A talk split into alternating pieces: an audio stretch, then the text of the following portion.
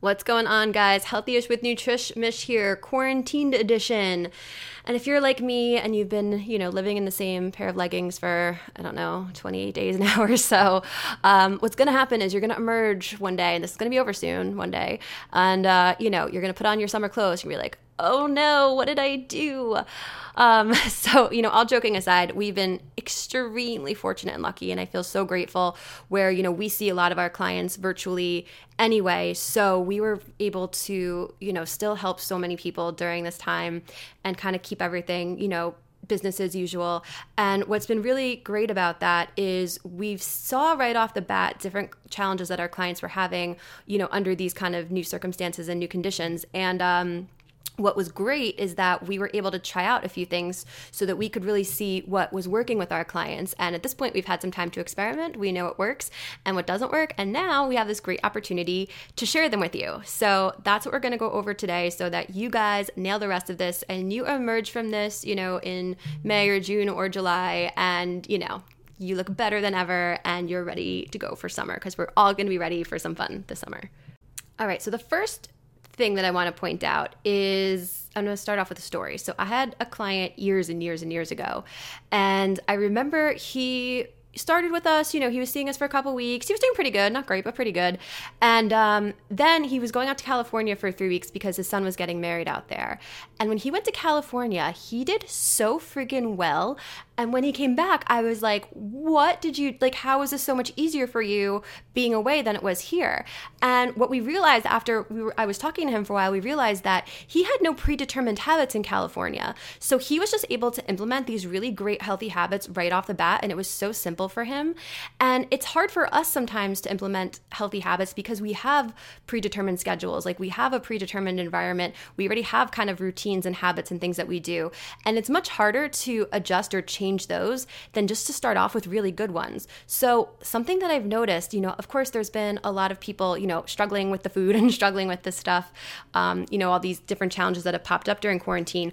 But there's a there's a lot of people that we work with. There's a lot of people that I've even seen on social media who have really um, looked at this as sort of an opportunity to start with a blank slate because whenever you have a change in schedule or a change in environment, you don't really have any predetermined habits. And it is so much easier to start off with really, really good, really strong, really solid, really healthy ones than try to start off with not so great one, great ones and then change them later on. So, you know, right now you kind of do have this unique opportunity to implement some of the things that, you know, maybe you struggled with before. And we're to go over a bunch of them today. But if you look at all of these things not as problems, but as opportunities, and it's all about your perception of it, which we're to go over today you will emerge from this a rock star and it's going to make you so much stronger and so much more unshakable. And your tolerance, you know, the things that you thought were hard before are going to be a breeze for you moving forward. So look at all of this as an opportunity. We're all in this together. If we, you know, have to be here and we have to kind of manage this, we might as well make the most of it and get some real benefits out of it. So that's what you're going to see today. All right, so the first thing you want to pay attention to is something that I always noticed that my teachers kind of struggled with in the summer. And what that is is creating a schedule.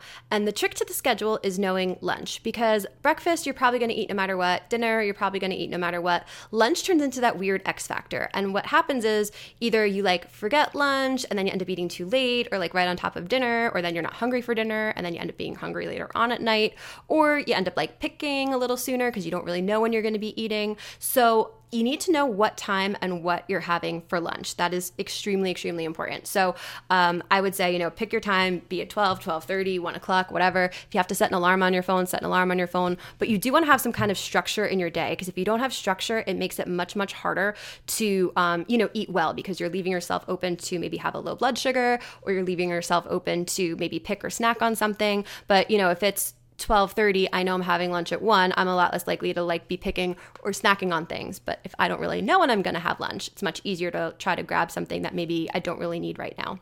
So number 1 is create some kind of a schedule for yourself.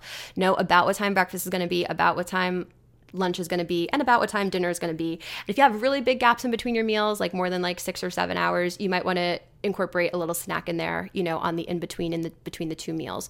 Uh, but that would only be if you have, you know, probably more than six or seven hours in between your meals, unless you're super active. In which case, then you can, you know, do what you need to do. All right. So number one, create some kind of a schedule. Number two, another problem I've been noticing is people not moving like at all. So, you know, I used to tell my clients, you know, my goal for you is not that you go to whatever studio or whatever gym, you know, three days a week or whatever.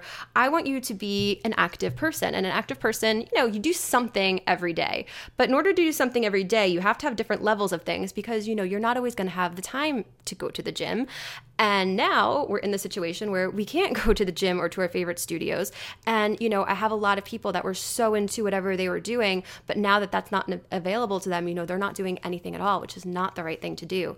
So, again this is an opportunity to get comfortable with different types of you know movement and different types of exercise because if you develop a comfort level with it now you can you know go you could reach for that tool in your toolkit whenever you need it. You know if you only have a hammer in your toolkit that'll come in handy when you need a hammer but sometimes you might need a screwdriver right? So the cool thing is right now so many of the streaming uh, workout services are free. So i know um, and i don't work for any of these. I don't get paid for any of these. I'm not an affiliate. I'm just kind of a fan. I know Peloton's um, app has been free for a while. I know uh, I think Beachbody's is free for a while. There's there's so many amazing um, streaming services right now that you can try out for free. Now, if you try it out and you love it, guess what? Doesn't mean that you don't go back to the gym ever. It's that now you have an extra tool in your toolkit. So when everything goes back to normal, you know you can go to the gym. You know the three four days a week that you can you can get there. But on the other couple days a week, you now have this like app that you love to use that has great workouts on it that you're comfortable with. Or maybe you, you know, started working out outside. Maybe you started running or just walking around your neighborhood. Um, I started going to trails. I didn't even know we had trails by our house. And uh, our dog is exhausted all the time because we've been taking her for so many walks. So it could be something, you know, as simple as that. You're going for a bunch more walks. Um, you know, you're you have a comfort level with things outside. You have a comfort level with some of the workout apps. You found some something or someone that you really love to follow. So now, you know, when it's and everything's back to normal and you have the time, you go to your gym, you go to your studio. If you don't really, you know, have the time to go, you have maybe like a longer workout you can do from home. If you don't have time to do that, maybe you have a quicker workout you can do from home. If it's nice out, you have a workout you can do outside. So it's a really great opportunity to get a comfort level with a bunch of different types of workouts and a d- bunch of different types of exercises because then you don't get bored. But now also you have something that will fit any opportunity that pops up. If it's raining, I do my in home one. If it's, you know, if I don't have a lot of time, I do my short in home one. If I have the time, I go to the gym or go to my studio. And, you know, having a lot of different things, you know, uh, works out different parts of your body. So, um, you know, even something like, you know, walking or like jogging does give you different benefits than running or doing something more intense. Um, you know, one's not necessarily better than the other, they give different benefits. So if you're giving your body different benefits and, you know, you have a lot of different things, you also don't get bored of the same workout over and over again either. So again, don't look at this as something that's hindering um, your ability to exercise or your ability to move. Look at it as an opportunity to try new things and get comfortable with new things now while you have some time. And uh, then it'll be a nice, easy tool in your toolkit for when everything is back to normal and you need it. All right, next is trouble getting groceries, which I know that's been an issue for a lot of people. Now there are delivery services, but I know they're backed up and you have to kind of be online at like 2:34 in the morning and get super lucky and then I know half your things don't come. So I know the delivery services are trying their best, but I know it's been a little bit challenging with them. Um, you know, if you can go out there are, you know, a lot of these like littler mom and pop kind of grocery stores, at least kind of by us, and they've been a lot more well stocked than some of the bigger ones. Um, if you are local to the Long Island area, if you go to nutrishmish.com slash blog, um, I'm, I work and live out of Long Island. Uh, if you go there, we actually posted a list of all of the grocery um, services that are providing delivery and you could check that out. And we asked in the blog article that you know the owners reach out to us if they are providing delivery and they're not in our area um, so that's going to be something that we're constantly updating. So you can check that out if you um, are local to us. But one thing that they're doing by us, which I imagine they're doing in other places too, is I know a lot of the restaurant, you know, distributors that normally sell to the restaurants directly are actually selling to the public, which is kind of cool, and doing curbside pickup. So I'm sure if they're doing it here, they're doing it in other places too. So I might look around. I might ask on social media if anyone knows of any places doing that because that's an easy way to get really amazing quality produce, really amazing quality meat. And um, I believe, I know by us at least, a lot of them are being sold at the wholesale prices, which is really cool. So you can you can always check something like that out too. Um, I know they have that here, so I imagine they have it in other places as well. So it's just about getting a little bit creative with you know getting your groceries. Now, if you have groceries or you don't really have a lot, you might have to get a little bit creative with MacGyvering something out of your fridge and freezer. And we're actually going to be posting um, on our blog and on our website a bunch of different uh, easy things that you can put together for yourself. So you can you can check that out. You know, as we kind of post them, we'll let you guys know. We'll, or I'll also update the show notes with those. But you know, take a look at what you have in your fridge or your freezer and your pantry. Look at all your proteins. Look at all your you know carbs. Look at all your sides. Look at all the the condiments and sauces and whatever. And you know, just a couple easy examples. So if you have chicken and or any kind of protein really tofu, even like frozen shrimp or something, if you have that and you have a salad dressing, like a sesame ginger salad dressing or an Italian dressing, even, and some frozen vegetables, you can make a stir fry in two minutes. I'll just throw all those things in a skillet. When everything is cooked, it's done, and that's super, super simple. So that's something that, you know, you might have to get a little bit creative with. Eggs, you can make a million things out of eggs. Um, one cool thing that we've been doing, which I'm actually doing uh, a little demo in our in our in our group for our clients is uh, charcuterie boards. Because I was looking in my fridge the other day and I was like, what the hell do I make for lunch? And I was like, well, I have hummus and I have some baby carrots randomly and I have a couple slices of deli meat and I have some cheese here randomly. So, charcuterie board. And then you have a nice fancy charcuterie board party. So, there are things you just have to kind of maybe get a little bit creative. Now, this is also a really amazing time and opportunity to get comfortable with you know different recipes you know? If you have the skill set to MacGyver a meal together um, you're never going to have the issue of oh my god what are we doing for dinner tonight? You're always going to have some kind of idea of what to do because it won't be hard for you to figure out. Um, you know if you have you know canned black beans you know you could you know throw that together with you know some frozen rice and maybe some chicken and a little bit of cumin and call it a chipotle bowl. You know there's a lot of things you can do. You just might have to get a little creative with it. But what a great opportunity to up your cooking game. So pretend you're on an episode of Chopped and just see what you got and see what you can put together with it. And, you know, again, if you get comfortable with this, it's going to be so much easier for you on a weeknight when it's crazy to, to, to throw a meal together. So you're not relying on, you know, eating out unnecessarily or ordering in unnecessarily. So, uh, so you know, look at this again as an opportunity to learn how to MacGyver a meal together. And you know, if you if you're like, all right, I don't know quite what I, what I should do, um, send me what you have in your fridge, send me what you have in your pantry, and I will help you MacGyver a meal together. Send me what you got, send it to Michelle at nutrishmish.com, and myself and my team, we will help you try to MacGyver a meal together. So let us know what you have, and we'll we'll help you out with that. Um, yeah, but just take a look at your salad dressings, take a look at your spices. There's always something you can do. It's just a matter of looking at it a little bit differently than you might normally. So that is groceries. And then the last thing I wanted to touch on that we've been noticing is, you know, eating and or drinking your feelings. Um, and we've talked a lot about emotional eating um, in prior episodes. So, you know, if you want a little bit more on that, you can check one of those out there. But, you know, the way that you overcome emotional eating, it comes, you know, with the steps I'm going to go over with you in a second.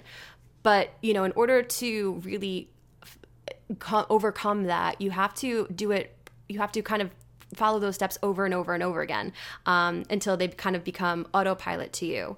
And when will you ever have an opportunity where you're going to have so many opportunities, you know, to the stress eat or bored eat or whatever? So it's it's kind of an, an interesting opportunity to expedite the process of having control over emotional eating or having control over bored eating. So again, looking at it more as an opportunity rather than something that's challenging you or holding you back. So, real quick, the steps to kind of work on overcoming emotional eating are the first thing is you need to know exactly what's triggering you. Sometimes it's stress, Sometimes it's boredom. It could be that you're just looking to decompress at the end of the day.